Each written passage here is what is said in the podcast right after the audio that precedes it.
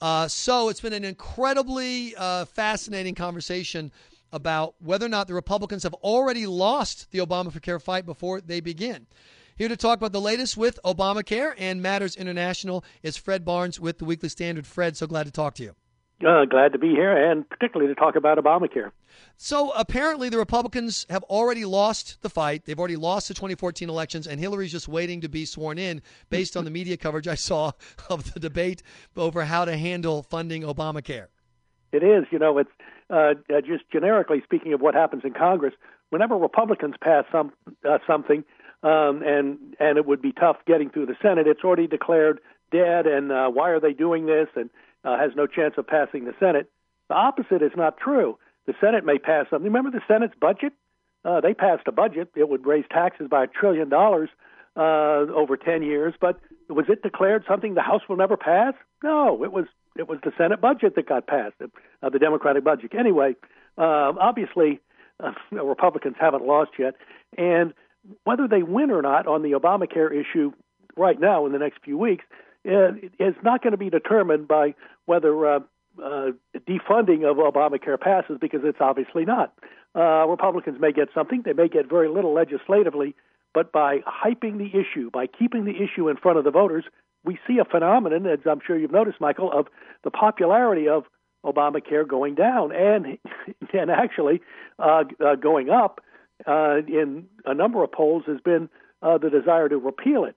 Now, defunding it now is not popular at the moment, and that's not going to happen. That's not where the uh, Republicans do have leverage, but they do have leverage on, uh, uh, particularly on some of the smaller things that are are particularly unpopular and and actually counterproductive in Obamacare, including the taxes. And they can and they can talk about them. They shouldn't stake everything on defunding Obamacare because that's not going to happen. Although there's a rationale for doing that, but uh, keeping the issue alive and talking about it is very smart. Uh, here's here's a strategy that seems like it would work to me, Fred. And you tell me what I'm missing here. They've houses okay. already. You send a budget with no Obamacare. The Senate wants to rip, you know, add the Obamacare back in. Uh, Ted Cruz and the gang force every Democrat to vote in favor of Obamacare before you know in this in this 60 vote fight. Harry Reid realizes he can't move anything forward, so he sends it back to the House, and now the House can negotiate. And mm-hmm. they can pat, they can write it, and they say, "Here's all your Obamacare funding, just with two little codicils. One, Congress has to go back to being covered under Obamacare. The deal Obama gave them is gone. And two, whatever you do to the employer mandate, and they got a year delay, you have to do to the individual mandate. Individuals don't have to pay the tax for another year either. One, and then send that back and let Harry Reid and President Obama explain why they absolutely have to have hmm. special treatment for Congress and special treatment for businesses over employees. If the Republicans win those two things, Fred, I think they win. Period. I think that's a home yeah. run. Yeah, obviously there you'd win uh, uh, not only rhetorically, but you'd win legislatively. The uh, here's one problem with that. You know, Harry Reid has said um, you have to get 60 votes. Uh, uh, we need 60 votes to get uh, the Obamacare, the House bill on the floor, right. um, and they'll probably get that, you know, get cloture because a number of Republicans will vote for it. Then he said we only need a majority, uh, a a 51 vote majority in order to take out. Uh, in, in order to put the funding of Obamacare sure. back in the bill, mm-hmm. then we'll pass it and send it to the House. Um, if Harry Reid can pull that off, then uh, Republicans have less leverage and they may not right. be able to achieve as much. But uh, look, they can they can continue uh, uh, fighting this. And I want to go back to one point and why uh, Ted Cruz and Mike Lee and Rand Paul and others who want to defund uh, Obamacare now are not stupid. You know, they're not. You know, well, uh, the Democrats say, "Oh, Ted Cruz is just running for president." Right. Well, that's nonsense. He has a good argument here, uh, although maybe not the leverage.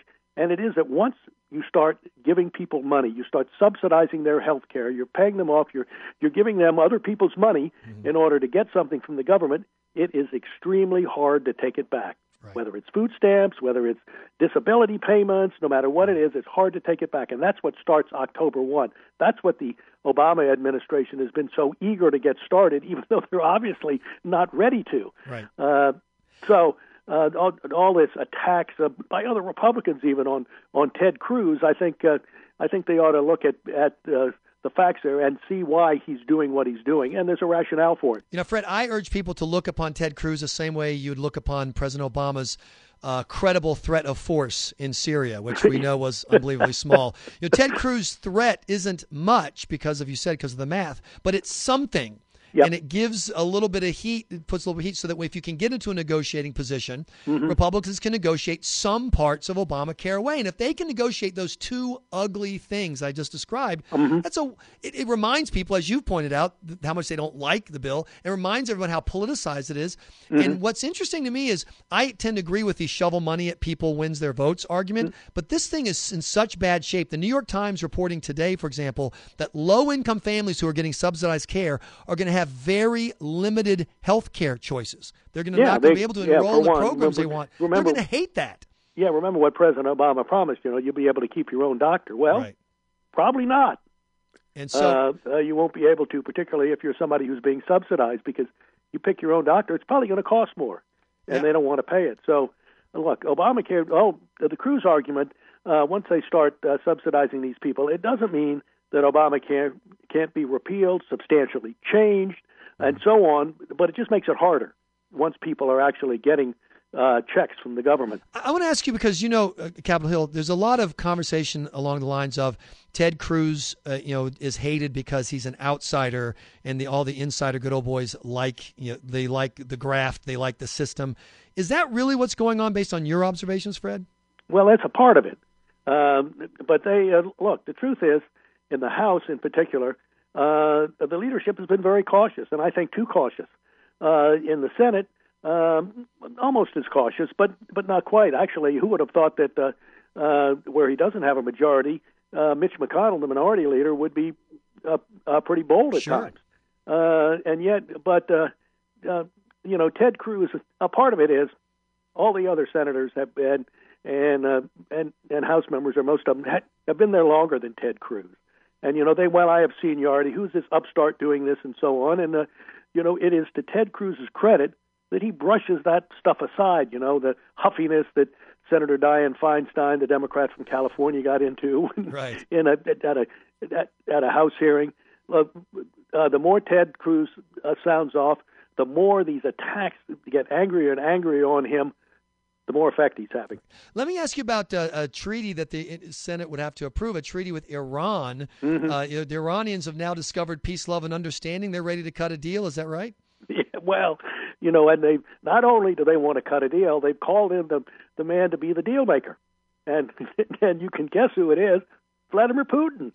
They've already the Iranians have already talked to him, and and uh, and they like a deal because they see great weakness on the part of the United States and President Obama in particular. You know what did what was gained uh, in the, the only thing that was gained in the deal with the Syrians is that uh, Obama didn't have to bomb and and uh, would upset his day if he had to do that. Uh, the truth is, Assad is more powerful than ever, more in in uh, uh, entrenched uh, than beforehand, and it will be at least a year before, and probably more, uh, before they ever destroy any of the chemical weapons that he's supposed to be giving up. During that time, it means that an attack on on uh, on Syria is off the table, which means it's permanently off the table. And uh, so uh, they would like the Iranians would like something uh, equivalent. They like the sanctions, the economic sanctions, particularly the banking sanctions, which have really started to bite in Iran. They like those taken off the off the table, and uh, and they and in return they'll give something vague uh, about uh, you know we'll send some of our enriched uranium to the Russians to keep or something like that, and it would be the same thing. We as we depend as we the U.S. depends on in the Syrian deal on on uh, Assad and Putin, and what they say is uh, it's just their word, and it would be the Iranians' word and Putin's word uh, in a deal with Iran too and you know how much that's worth. If you can't trust the Iranians and the Russians, who can you trust, Fred Barnes? Really?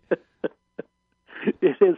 Look, this is what we're facing in the uh, uh, Obama era, and the and the thing that's particularly galling to me is is Obama and some Demo- well, some many many Democrats who know better have fallen in line and are calling this a triumph. You know, that Assad, who has uh, gassed uh, uh, more than 1,400 people of his own people, and 100,000 people have been killed in this uh, a war. Most of them rebels trying to overthrow his government, and and he gets a pass now as long as he turns over his chemical weapons, and and that will be such an arduous task. Can you imagine?